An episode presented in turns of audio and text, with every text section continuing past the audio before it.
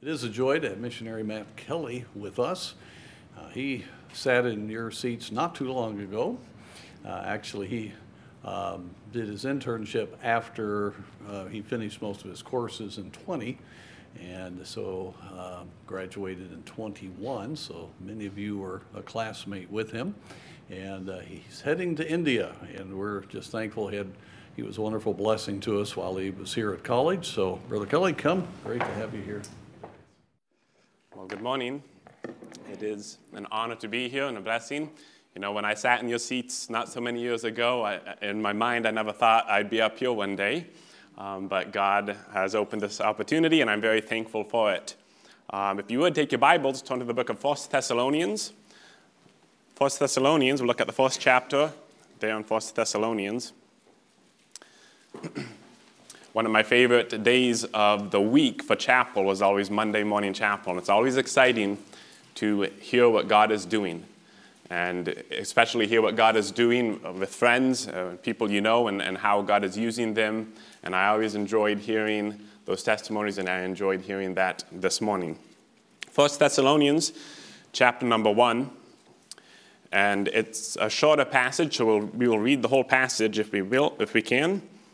Verse 1 says, Paul and Silvanus and Timotheus unto the church of the Thessalonians, which is in God the Father and in the Lord Jesus Christ. Grace be unto you and peace from God our Father and the Lord Jesus Christ. We give thanks to God always for you all, making mention of you in our prayers, remembering without ceasing your work of faith and labor of love and patience of hope in our Lord Jesus Christ in the sight of God and our Father, knowing, brethren, beloved, your election of God for our gospel came not unto you in word only, but also in power, and in the Holy Ghost, and in much assurance, as ye know what manner of men we were among you for your sake. And ye became followers of us, and of the Lord, having received the word in much affliction, with joy of the Holy Ghost, so that you were ensamples to all that believe in Macedonia and Achaia. For from you sounded the word of the Lord not only in Macedonia and Achaia, but also in every place. Your faith to Godward is spread abroad, so that we need not to speak anything. For they themselves show of us what manner of entering in we had unto you, and how ye turned to God from idols to serve the living and true God, and to wait for his Son from heaven, whom he raised from the dead, even Jesus, which delivered us from the wrath to come. The church at Thessalonica was started during Paul's second missionary journey, and the Bible records in Acts 17 that as Paul and Silas left Philippi, they went to um, the city of Thessalonica, and there, as Paul was wont to do, he began to go into the synagogues. And, and if you follow Paul's life, Paul definitely had a burden. He never forgot that he was Jewish and he had a burden to see the Jews come to Christ.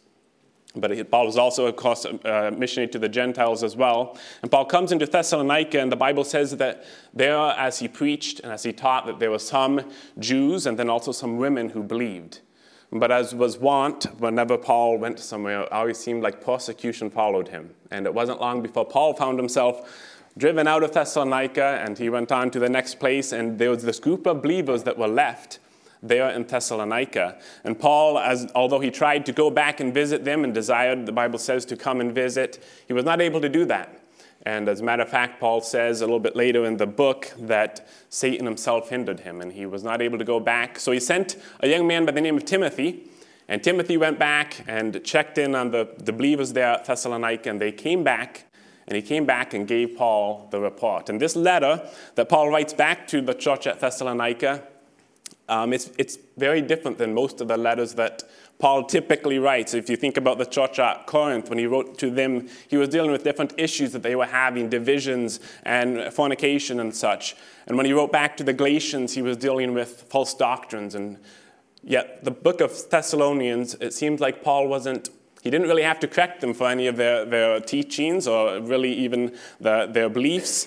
But I do believe that one of Paul's purposes of writing back to the Thessalonians was to encourage them to wait and to be expectant of Christ's return. To remind them of the imminence of Christ's return. And as we look throughout this book, just real quickly, let me point out at the end of chapter 1, verse 12, Paul says, And to wait for his Son from heaven, whom he raised from the dead, even Jesus, which delivered us from the wrath to come. If you look in chapter 2, verse 19, Paul tells us, For what is our hope, or joy, or crown of rejoicing? Are not even ye in the presence of our Lord Jesus at his coming? In chapter 3, verse 13, it says, To the end that he may establish your hearts unblameable in holiness before God, even our Father, at the coming of our Lord Jesus Christ with all his saints. And in chapter 4, verse 15, the familiar verses we know, For this we say unto you by the word of the Lord, that we which are alive and remain unto the coming of the Lord shall not prevent them which are asleep. For the Lord himself shall descend from heaven with the voice of an archangel with a shout, and with the voice of the archangel, and with the trump of God, and the dead in Christ shall rise first, and then we which are alive and remain shall be caught up together with them in the clouds to meet the Lord in the air. So shall we ever be with the Lord. And if you look in chapter 5, the beginning verses there, we see that Paul reminds them that Christ will come as a thief in the night. And this morning, as, as we look at the testimony of the Thessalonians, the testimony that they had, I want us to, to keep in mind and, and to, to consider that I think it's very important that every believer live with the thought of Christ's imminent return. Christ can return at any moment, and we don't know when that is. And we cannot afford to waste one day. We cannot afford to let one opportunity of witness pass us by. We can't afford to live one day in sin and self because Christ is returning. And we don't know the day, we don't know the hour, but Paul wanted the Thessalonians to remember that. And as we look at their testimony here, it's an amazing testimony because sometimes we think that when somebody gets saved, oh, it'll take them a long time for them to begin following Christ. And yet here we see example that that did not happen. As a matter of fact, these Thessalonians, they were faithful in studying out the Word of God, the, the, what they had then. And we'll see in a minute how they applied that and then they were faithful in their witness. And from the church at Thessalonica, the Bible says that the word of the Lord sounded forth. It was heralded not only to the local region, not only to the regions beyond, but to as far as their word sounded. And so here, um, as, we, as we consider that Christ is returning, I want us to look at their testimony. The first thing that we see is we see the example of their faith the example of their faith in verse 7, it says, So that ye were ensamples to all that believe in Macedonia and Achaia. I think that's an incredible, uh, incredible uh, testimony that Paul wrote back and said, hey, You are an example. You are an example. And I wonder sometimes how much of an example we are. Are we an example to, to the people that we come in contact with? When they look at us, do they see, hey, that's somebody who's following on Christ? That's somebody who's obeying Christ. That's somebody who has a heart to, to follow and be in tune with the Holy Spirit. And these uh, people at Thessalonica, that's how they were. And, and we see um, some of the things that they did. In verse 9, it says how they turned to God from idols to serve the living and true God. And as we consider being an example, and as we consider the, the Thessalonians here, I'd like us to see two, two main ways I believe that they were an example. And, and one thing that they did is they were eager followers. They followed God's word eagerly. We see there in the verse 6 and ye became followers of us and of the Lord. I can remember when I was a, I believe it was a uh, junior, when, I, I don't know how many of you guys know Tong, a young man named Tong. Yes, he, I think he's in the seminary here. And Tong was a good friend of mine, but I can remember him coming in as a freshman. And I was in the lobby, I was going to greet him, and he came in. And at that point, he, he wasn't, he was still figuring out English and figuring out who, what the college was, what the college was about. And I can remember saying, Tong, what's your testimony? And Tong gave me his testimony. And then I asked Tong, I said, what, what would you like God to do in your life at college? And I can remember, to this day, remember Tong said, he, Tong said, I want God to make me the best follower that I can be. And I watched as Tong did just that. And, and God is using Tong today, I, I fully believe, because that was his heart. He said, I want to be a follower. And you know, sometimes it's difficult and we don't we, we buck against following authority in our lives and we buck against following the, the Holy Spirit in our lives. And yet if we have a heart like the Thessalonians, we just simply say, I'm going to follow. I'm going to follow because this is where God has me. This is where God wants me. This is where God's going to bless me as long as I'm going to, uh, I choose to follow Him. And the Bible says in verse 6 And ye became followers of us and of the Lord. And these Thessalonians, they didn't have the whole Bible like we have it. But what they had and what they saw Paul exemplify, they said, I want that, and I'm going to follow that. I'm going to put away the idols. They turned from, to God from idols to serve the living and true God. And they said, anything that was associated with the old life, I don't want a part of that. I'm going a new direction now. And, and it's an amazing testimony for a group of young believers that were left there on their own there in Thessalonica. But not only were they eager followers, they were also, as we see their example, they were ready listeners. They were ready listeners. The verse, end of verse 6, it says, having received the word of the Lord. Having received, they, were, they had hearts that were open and listening to what God had for them. And, and I, I firmly believe that one of the reasons that the Thessalonians were so effective in their outreach, they were so effective in their witness, was because they were willing to follow and they were willing to receive the word and obey God's word. And you know, one of the things I appreciate so much about this ministry here is the emphasis on outreach, the emphasis on discipleship, the emphasis on prayer and being obedient to the Holy Spirit's leading. But never take for granted that that will just happen. You need to make a choice. Just being here doesn't mean it's going to happen to you. All of us must make a choice and say, I'm going to follow and I'm going to receive. I'm going to receive. But not only do we see the, the example of their faith, we also see, number two, the expression of their faith. The expression of their faith. The Bible says in verse 8, For from you sounded out the word of the Lord, not only in Macedonia and Achaia, but also in every place your faith to God would spread abroad, so that we need not to speak anything. That's an amazing statement coming from Paul. Paul said, I don't even need to say anything. Why? Because these believers had gotten a hold of God and gotten a hold of what God wanted them to do, and they were obeying. They were obeying, they were, they were heralding the gospel. And we know um, from, from the Great Commission that they are supposed to be witnesses in Jerusalem and in Judea and the uttermost parts of the world. And we see just that as they, in verse 8, it says, For from you sounded the, the word of the Lord not only in Macedonia and Achaia, but also in every place. They, they were a faithful witness in their local communities. And they were a faithful witness in the region beyond, and then they were a faithful witness to take the gospel to the uttermost. To take the gospel to the uttermost. I am very thankful for the vision that was given to me here at BCM. And I would say until I came here, although maybe I, I had thought it, I didn't fully believe that the Great Commission could be accomplished in our generation. And I, I have a lot to, the, to, thank for the leadership here, especially Pastor Gilmore and his teaching. And I firmly believe that that's God's plan. That God's plan is that the world will be reached not just in the future, but in our generation. And it's no mistake that God has placed you and me in this, this room in the, this morning and in this missions conference.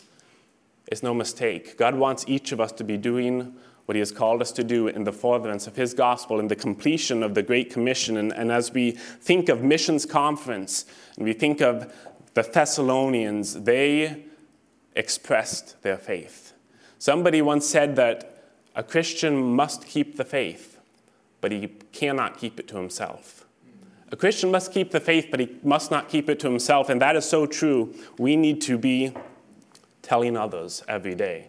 And it's easy in a college setting to do that. We're required to do that, right? Every Friday we fill in the, the form and we, we check that box.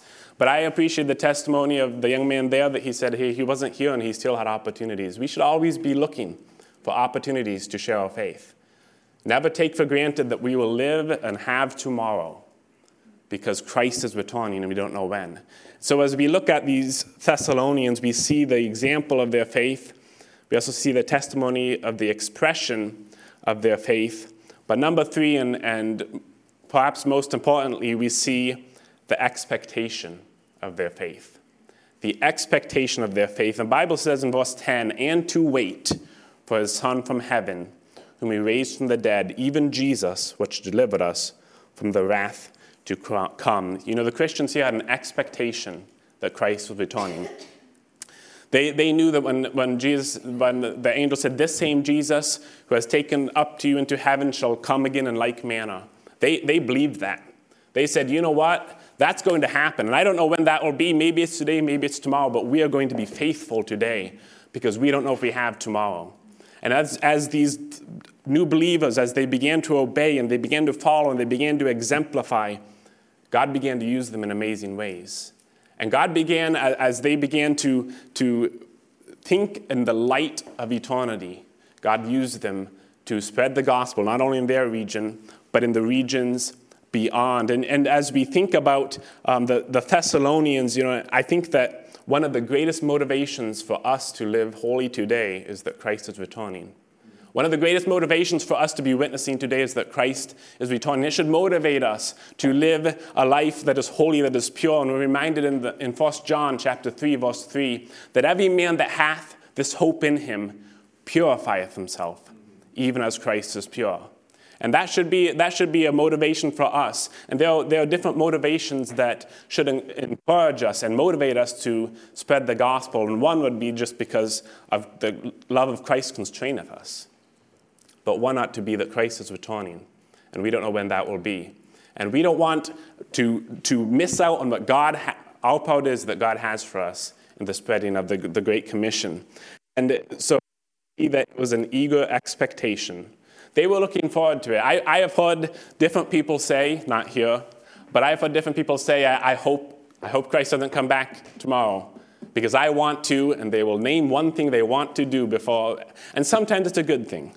But most of the time, it's one of the things that, hey, if, if Christ actually returned, that would be trivial compared to being with, with Christ.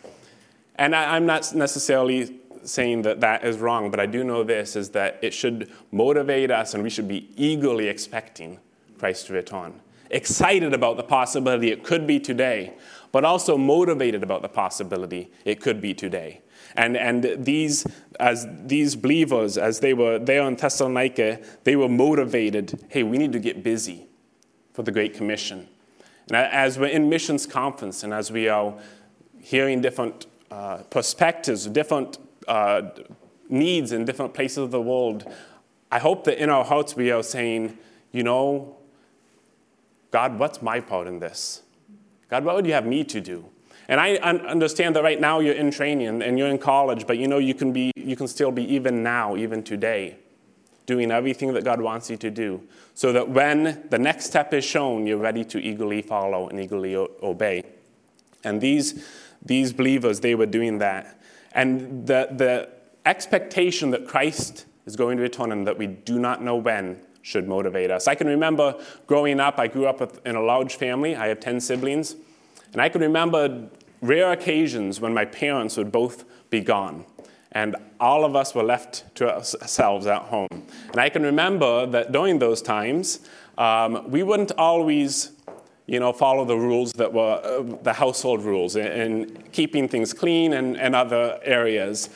And I can remember, you know, some things got wild at times, and I'm, I'm not condoning that.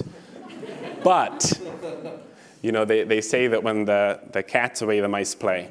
Um, I'm not calling this my parents' cat, so I'm not calling me mice. but I, can, I did know this, though, that we always knew when my parents would return. And you can bet on the fact that when, when that time came, as that clock got closer to that time, things changed. Things changed. and the house would go over a transformation. Um, it would have made the property brothers jealous, I think. And it, it was a motivating, because my parents knew how to motivate us.